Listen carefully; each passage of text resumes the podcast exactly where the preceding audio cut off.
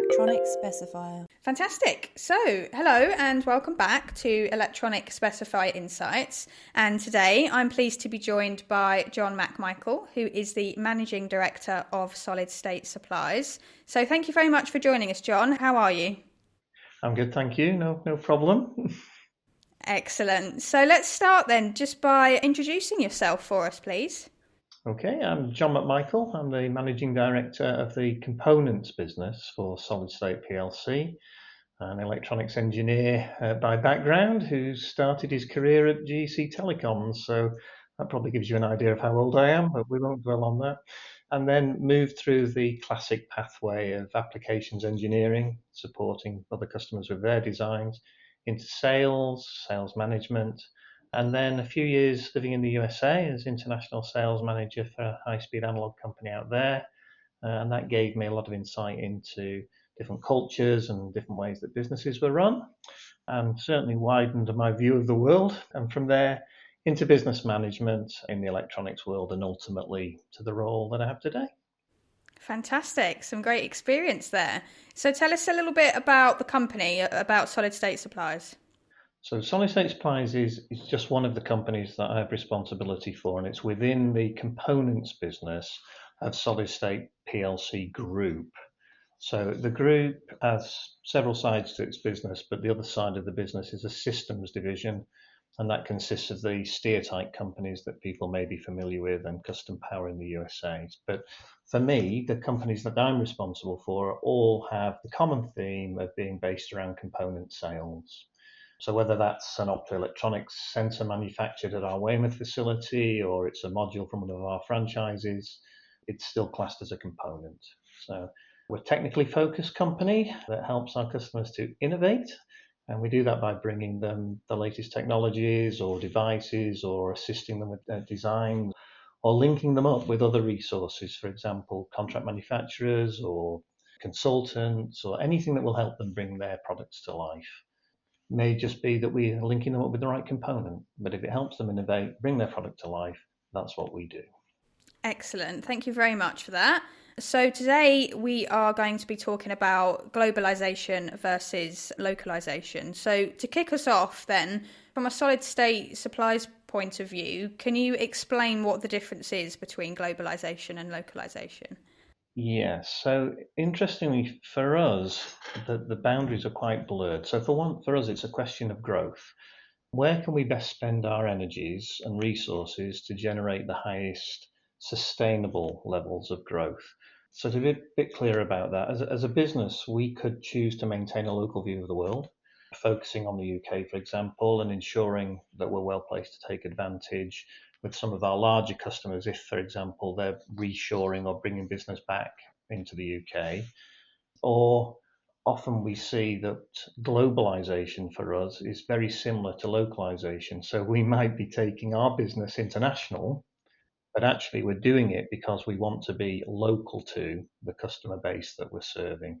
So it's often for us a symbiotic strategy an example would be, for example, that we manufacture sensors down in our Weymouth facility in the south of the UK. That gives us a local presence. It keeps us close to our customers. It allows us to have tight control over processes. So AS 9100 or ISO 13485 or whatever that standard is that we need to, to maintain. But at the same time, we're globalizing our business by expanding into the USA and other parts of Europe.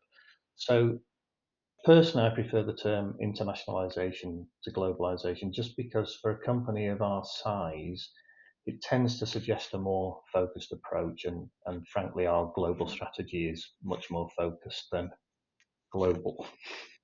No, that makes sense. So, what's the overall goal of, of globalization then, or in your case, you know, internationalization?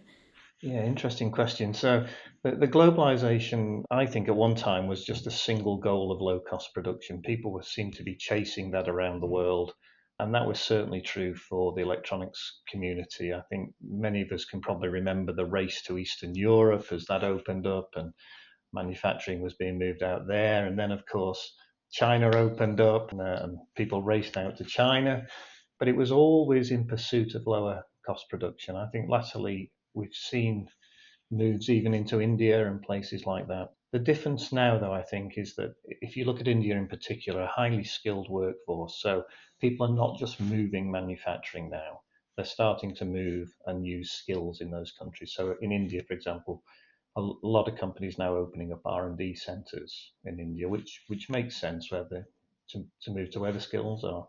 But you know, for solid state, I'm sure this applies to a multitude of other companies of our size as well. Internationalization is just as much about growing our reach and sales to customers around the world as it is to finding new sources of supply or indeed new component manufacturers, for example, that we, we might be able to acquire. Because that improves and increases our importance and value to our customers wherever they are. Now, there must be things, you know, like cultural, political, and, and linguistic differences worldwide that can slow down globalization. But what particular challenges are businesses facing in regards to this? Yeah, I don't think anybody could deny that cultural differences can be challenging. And certainly, an ability to communicate well is definitely critical to success, whatever language you choose that to do that in. But whether it's globalization or localization, I think you can face the same challenges. It, it can be very difficult. You know, without doubt, the last few years have seen a sort of growing nervousness surrounding political, probably more accurately, geopolitical ambitions of some countries. Uh, and I'm, I'm no politician, I'm certainly not an economist, but I can assure you that as a business, we're trying to widen our supply base uh, beyond China and Taiwan. The bulk of the companies we, deal with are in fact American, and, there the, synergies are quite simple. We speak the same language, the cultural issues are not so great. But the, the more we can diversify our business geographically, the better the risk mitigation is for us. You know, a wider geographical spread of suppliers is means we're much better protected against any geographic instability. And of course, strong case for localization in the USA right now because of the 25% China tariff that's impacting the competitiveness of companies manufacturing in China. So, you know, we're, we're lucky, we're an agile company, uh, we can take advantage of things like that. And, and we've done so with the acquisition of AEC, which was a high voltage relay, or is a high voltage relay and DC contactor manufacturer in Indiana. And that's a classic example for us of where globalization, you know, expanding our business into new geographic areas, it, it's also localization because we're now producing the product close to the customers that we're serving out there. So it's really that sort of symbiotic relationship that we mentioned earlier. Would you say that we've seen a resurgence of localization following the, the COVID 19 pandemic? Yeah, that's interesting. Uh, I think we have. I think it's a process that was well underway before the pandemic, but it was massively accelerated by it, I think. Many smaller companies got caught out in that rush to globalization. And I think realizing that correcting a manufacturing fault or issue or a design fault and so on is is just so much more difficult when you've got to get on a plane and fly halfway around the world or you've got to wait six hours before you can communicate with the factory where the problem is. Uh, it's not just the cost, it's the communication that was the real issue. And I think COVID certainly, certainly accelerated that. You know, there's in this country, we have a really well developed and highly skilled contract electronics manufacturing network. These CEMs are more than capable of exceptionally high quality builds, and it's a sight easier to pick up the phone here and talk to somebody on the same time zone or just to travel, I don't know, 100 miles down the road uh, than it is to get on a plane. And the pandemic certainly cemented the problem. You know, China is the classic example, kept its borders closed way longer than anybody else, kept its cities locked down, kept its factories closed well beyond the rest of the electronics world. So, yeah, I think that's caused people to come back. Yeah, definitely. So, so sticking with with localization, then, what would you say a, a successful strategy looks like? Yeah, again, it's a, it's an interesting question and and hard in many ways to answer because for us, localization and globalization kind of cross. But I think for some, the localization strategy is just simply a reshoring or onshoring, or whatever the, the in vogue term at the moment is for bringing your business back to the to your home country. Um, but I think For others, it's often a case of bringing the value that you add closer to the customer base that you serve. And I think that's a better definition of localization. It's more meaningful. It tells you what you're doing. You know, if I was to take an example, our business, uh, systems business, has a, a, a, robotics customer in the UK that they're now engaging with in the United States because of an acquisition that we made in the United States. That's that's a conversation that couldn't have taken place if we hadn't done the globalization act of buying the business, a localization now of being close to the customer.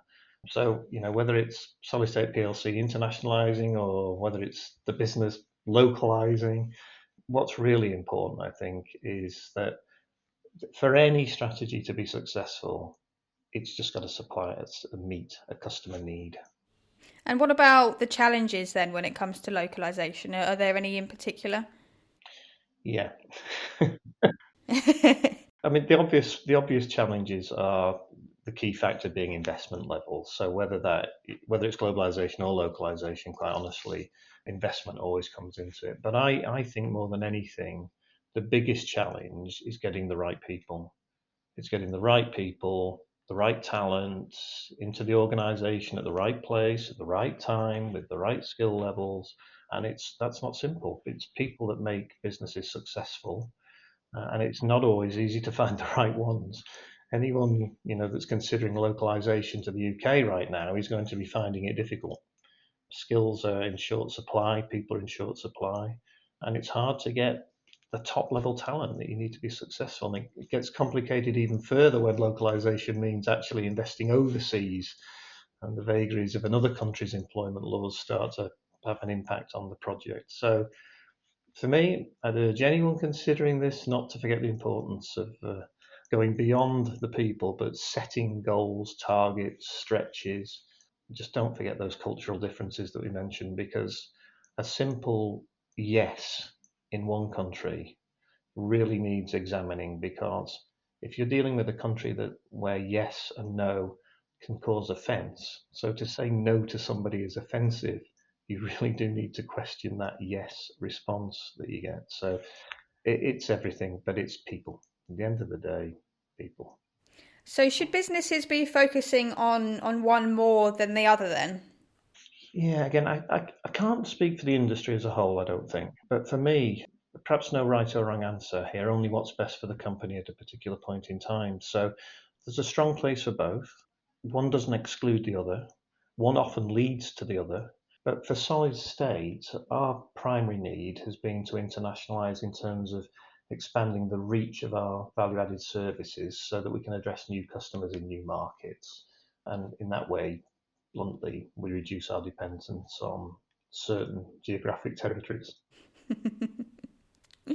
Fair enough. And and tell us a bit more about about the experience of, of solid state then when when it comes to adopting localization and, and globalization strategies. Sure. So uh, I would guess that our experiences are not too different to, to those of other companies of a similar size. So as is always the case, due diligence pays dividends, whether you know that's around an acquisition or it's simply making sure that the research is done before you start a business or uh, or employ people overseas. But cultures that on the face of it seem similar can be quite different. And I think it was George Bernard Shaw that uh, that said England and America are two com- countries separated by a, a common language. And for me, that speaks volumes because it nicely captures how easy it is for a small difference to create a large problem. I'd, I'd never pretend that our experiences have been perfect, but planning certainly helps. And our localization efforts with our UK manufacturing and value added facility at Weymouth is helping us to partner much more closely with our UK customer base.